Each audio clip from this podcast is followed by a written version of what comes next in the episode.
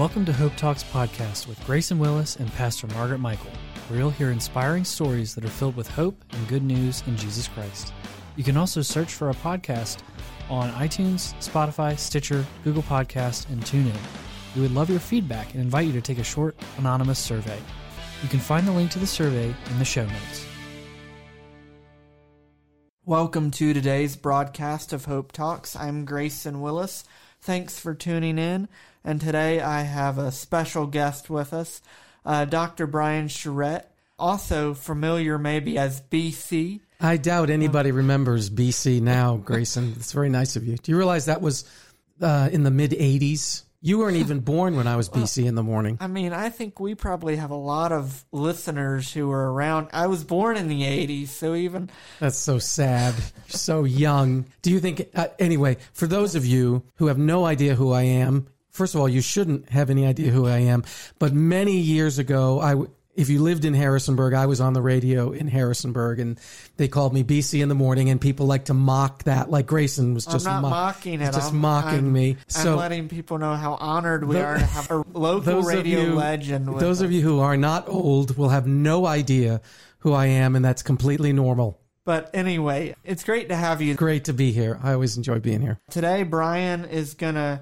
He recently, in a men's Bible study at our church, Church of the Nazarene in Harrisonburg, did a study um, shared from Daniel chapter three, mm-hmm. and it was really encouraging to the men. And so I thought it would be good for him to share that with us today and us to talk about that. And so, Brian, you did from Daniel chapter right. three, you shared about Shadrach, Meshach, and Abednego. So uh, just talk about what stuck out to you about that study. And I know we're going through the book of Daniel, yep. so... you know, why you for this particular chapter and just some of the things the Lord spoke to you and preparing that. Sure. Well, first of all, one of the cool things about radio and podcasts is that, in my mind, it's never an accident when someone is tuning in. It, right. You know, it. You're listening, the people who are listening, you're listening to this right now, and there's not an accident that you're listening to this. The Lord has something for you right. in this. That's the beautiful thing. And it's different than going to church. When you show right. up for church, you're kind of right. ready to hear a sermon. But in this case, you were just minding your own business. And all of a sudden on the radio comes this podcast, or you clicked on Hope Talks and you didn't know what the subject was maybe. And so here you are listening. So first of all, I think it's an honor that you would be paying attention to anything I have to say. And I also believe that it's no accident that you're listening. And so maybe what the, the Lord has something for you. Right. Um, I remember years and years ago, I got into radio. I haven't been in radio in years, but I got into radio years ago um, because I was really fascinated by the power of it. Um, I grew up in Massachusetts and uh, a, a pretty dysfunctional family. I didn't know the Lord. And I used to listen to, uh, in the middle of the night with my covers pulled up from under me so I wouldn't get caught, I used to listen to a couple of radio stations that had clear channel power. One of them was W G A R in Cleveland, and the other one was W O W O, W O W O. I think it was in Fort Wayne, Indiana. And they used to run religious programming after midnight because they had to. Back in the days, radio stations had to do public service kind of stuff. And I remember one of my earliest memories, even before I knew the Lord, was listening to preachers on this staticky A M radio that were coming all the way from Cleveland, Ohio to Worcester, Massachusetts. Wow. So I've always been struck by the way the Lord could use right. radio. So I say yeah. that by way of introduction. Right. So the book of Daniel, fascinating book uh, because it's often cited as a prophetic book, not only prophetic for the time, Daniel's time, or right after. Dan- Daniel was written about six hundred Um, B C. And so it's it's often considered a prophetic book, not only for the short period after that, up to the time of the Lord coming, but into our time. In fact, I, I mentioned in the Bible study, there was a book uh, in early seventies called Late Great Planet Earth, which became famous because it was one of the first populist apocalyptic books. It was the one, uh, Late Great Planet Earth by Hal Lindsey, who I learned is still alive. He's in his nineties, but um, it was a book that took biblical prophecy and applied it to modern day politics, government. You know, Late Great Planet Earth was where we first got ideas like Israel will be attacked from the north by the Great Bear. And anyway, uh, if you read the book Late Great Planet Earth, you read a lot of Daniel. in it. Um, the same thing with the Left Behind series. Now that's more modern. Left Behind series was in the nineties, and you could, if you are into the Left Behind series and if you are into the movies, you'll see a lot of the influence of Daniel prophesying into the twenty-first century. So with that as an understanding, I find it fascinating to me that one of the stories in Daniel that doesn't really have intended prophetic meaning, in my mind, actually may be the most valuable prophetic content for life in twenty twenty-three. And so that's what my premise was in speaking on Shadrach, Meshach, and Abednego. So let me give you an example of the Daniel um, prophecy, and then I'll, I want to get into Shadrach, Meshach, and Abednego and talk about why I think that's actually prophetic. So, for instance, in Daniel chapter two, Daniel interprets Nebuchadnezzar's dream. He not only interprets it, but he can tell him what the dream was. And the dream was about a statue, okay? And this statue has often, I'm going to pull a picture of it up to prompt my memory, but this statue is often seen as very prophetic, both for the time immediately following Daniel, but for our time. For instance, the statue has a golden head, silver body, bronze waist, iron legs, and iron clay and feet. That's how the statue is described in the dream. So each of those body parts, for instance, the iron legs are often associated with Alexander the Great, who was in uh, fourth century B C. So the iron legs describe what Alexander the Great would do. And then the iron and clay feet, the feet of the statue are seen as being smashed. So in near-term prophecy, that's Alexander's kingdom being divided.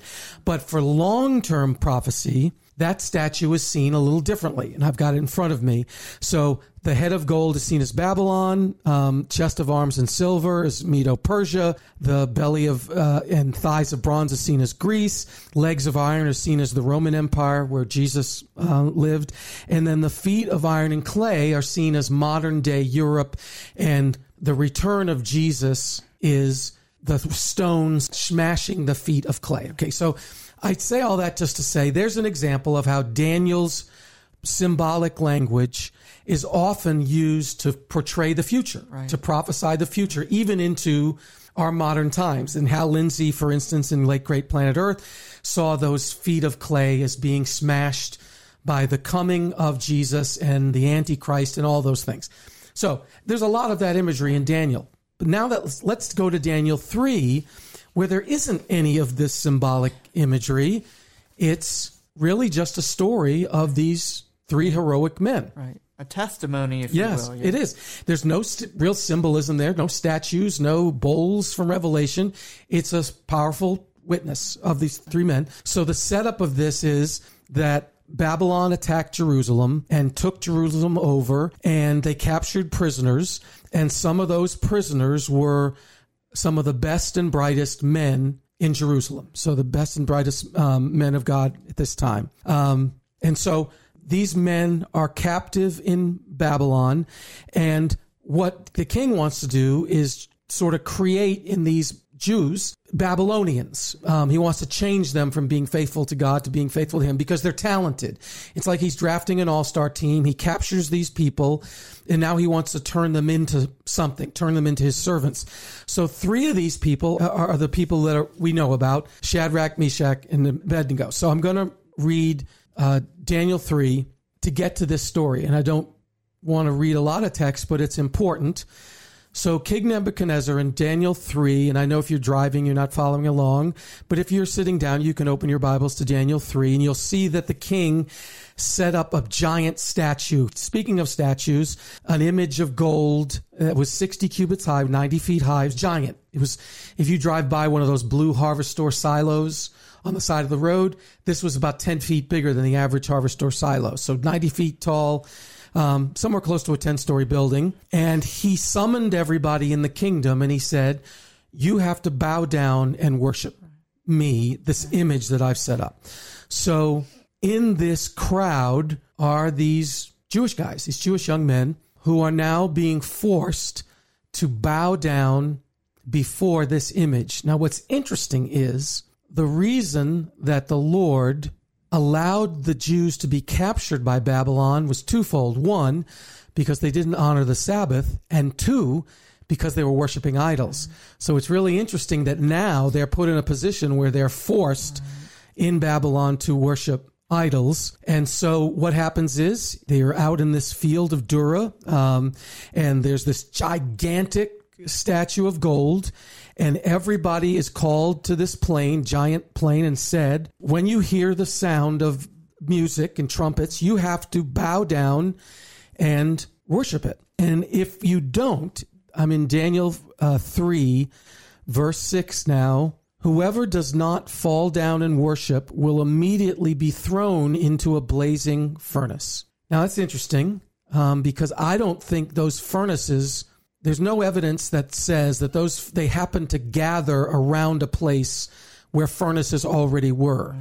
I think the king built these furnaces so people could see what the result would be if they didn't honor mm-hmm. him. And a lot of times we're in that situation where we have a clear picture of what our alternative is. Uh, we have a clear picture of the threat against us as believers, and there are significant threats against us as believers. So verse seven says, by the way, I was thinking of um, Nazi Germany when I was reading this. You know, in the concentration camps, they hid the furnaces. They disguised the gas chambers as showers. And so they tricked people into marching to their deaths, uh, sadly and tragically. In this case, the king has the threat wide open in front of people. These are these um, furnaces.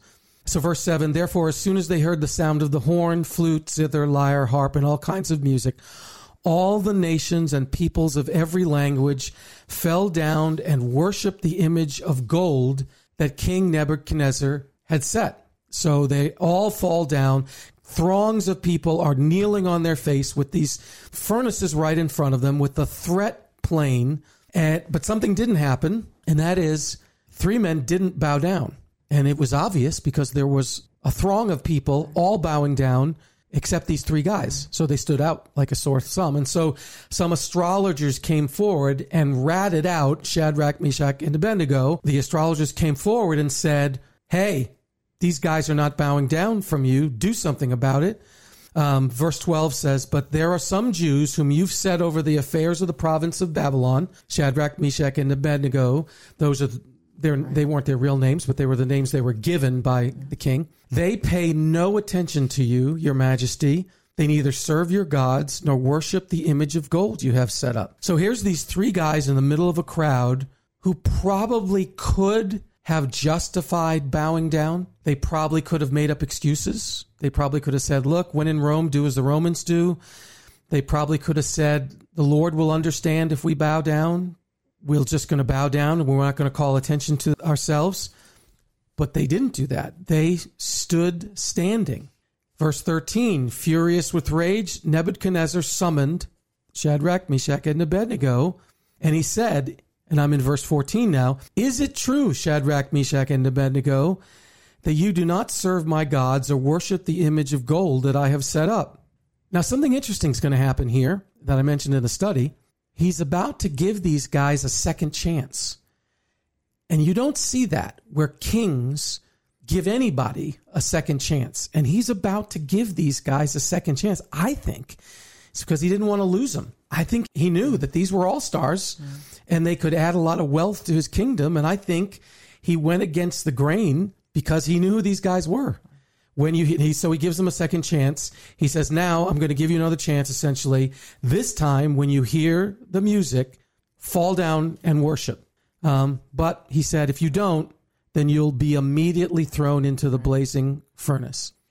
And the response of the three men is what I think is critically important to our lives as Christians in twenty twenty-three. It's not symbolic, as I said. It's not usually what's prophesied in Daniel. This part wasn't in Late Great Planet Earth. It wasn't in the Left Behind series. But I think what we read next are six words that really demonstrate what life as a Christian may be like for us in twenty twenty-three. And so I'm about to say the six words, Grayson, but right. before I do, we're teasing it a little. At this point in the story, what questions do you think people have?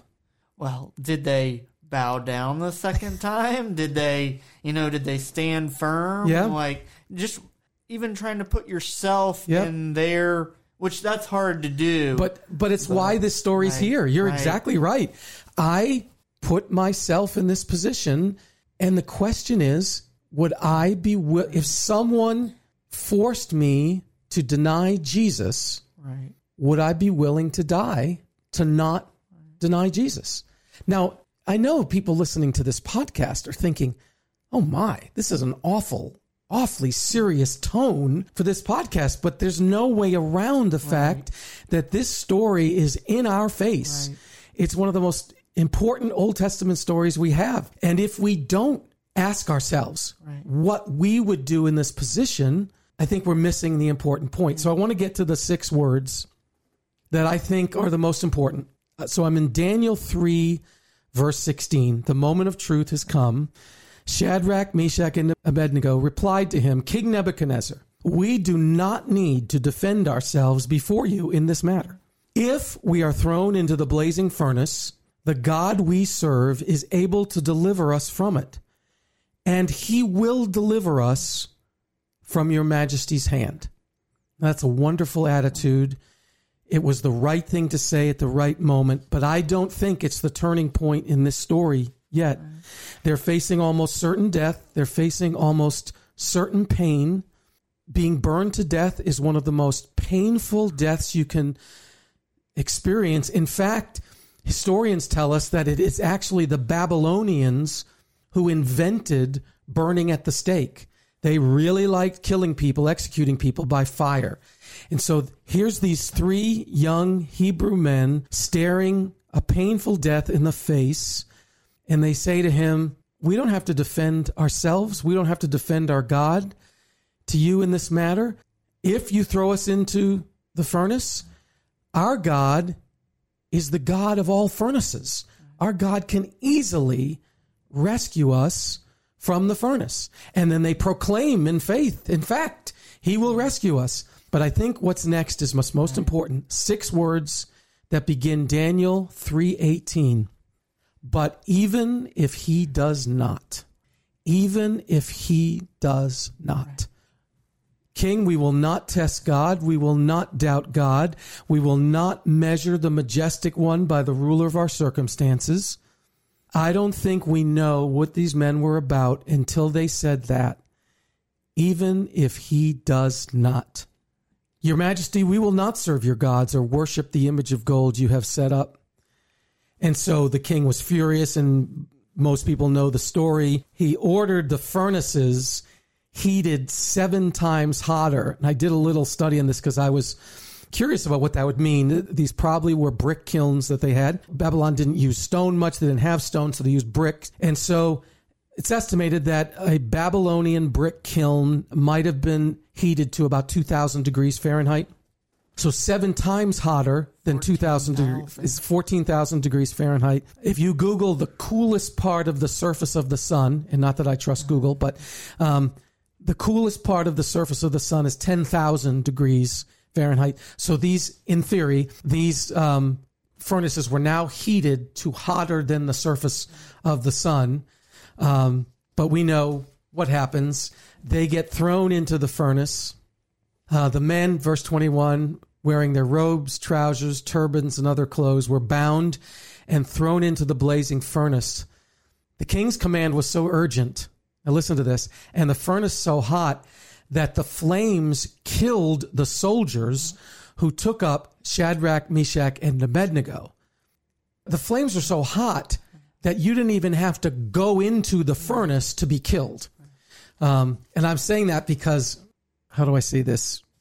Uh, I went to a seminary years ago, and it was not known for its conservative approach. And so I remember an Old Testament professor telling me that the reason they were saved was not because of anything God did, but because they found a cool part of the furnace. I can assure you there was no cool part of the furnace. If the outside of the furnace killed people, there was right. no cool part of the furnace. All right, so um, the soldiers were killed, and these three men were tied and fell into the blazing furnace. Then, verse twenty-four of Daniel three, King Nebuchadnezzar leaped to his feet in amazement and asked his advisors, weren't there three men that we tied up and threw into the fire? They replied, certainly, Your Majesty. And he said, look, I see four men. I see four men walking around in the fire, unbound and unharmed. And the fourth looks like a son of the gods. Yeah, that's powerful. And, you know, you're talking about even if yep. he doesn't rescue us being the strongest words. I mean, some of my thoughts on that is, you know, it's maybe a little easier for us since we know the story. Yes. We know that he, but they did, I mean, they had faith that he could, but they didn't know if he would, but they were surrendered one way or the other. That's a great point. They didn't know. They certainly hoped, yeah, but they were willing to lay down their lives for God. Um, and of course, we know the end of the story. They were completely unharmed. Their hair wasn't singed. The, the, the, the Bible, Daniel even takes time to say, there wasn't even the smell of fire on them. And you know what happened. If you know the story, you know that the king turns and says, praise be to the God of Shadrach, Meshach, and Abednego, who has sent his angel and rescued his servants. They trusted in him and defied the king's command and were willing to give up their lives rather than serve or worship any god except their own God. Now, this is a dramatic turn because if you read this story, one of the things that the king says before this incident is he asked them a question. What God will be able to save you from my hand?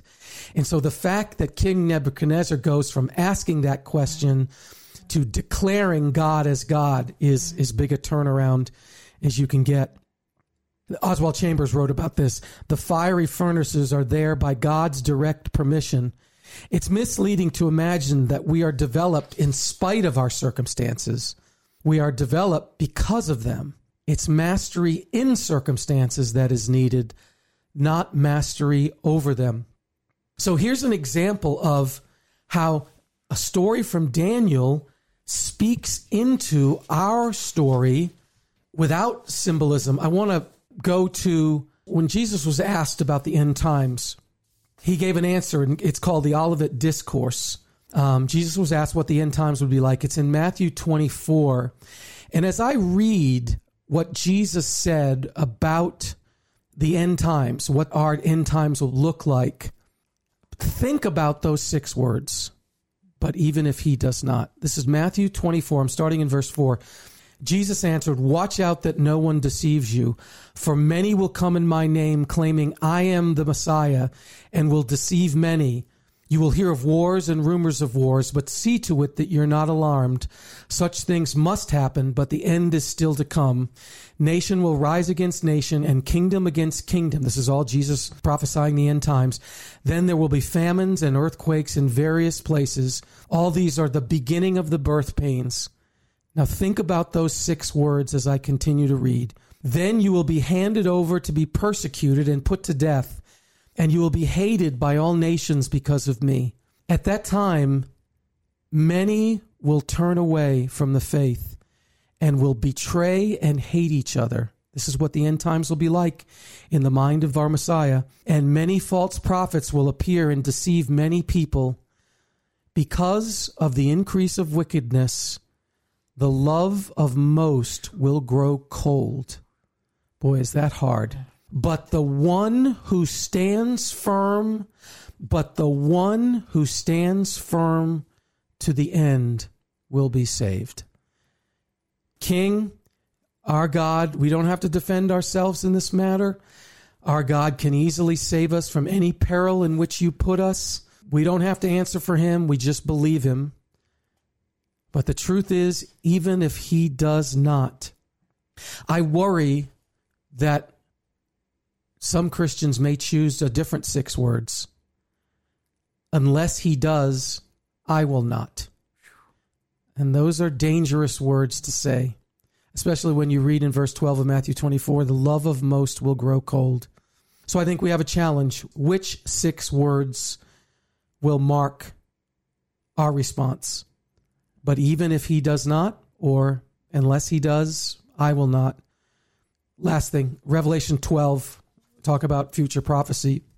Verse ten, now have come the salvation and the power and the kingdom of our God and the authority of his Messiah. For the accuser of our brothers and sisters, who accuses them before God day and night, has been hurled down. They triumphed over him by the blood of the Lamb and by the word of their testimony. Wow. They did not love their lives so much as to shrink from death.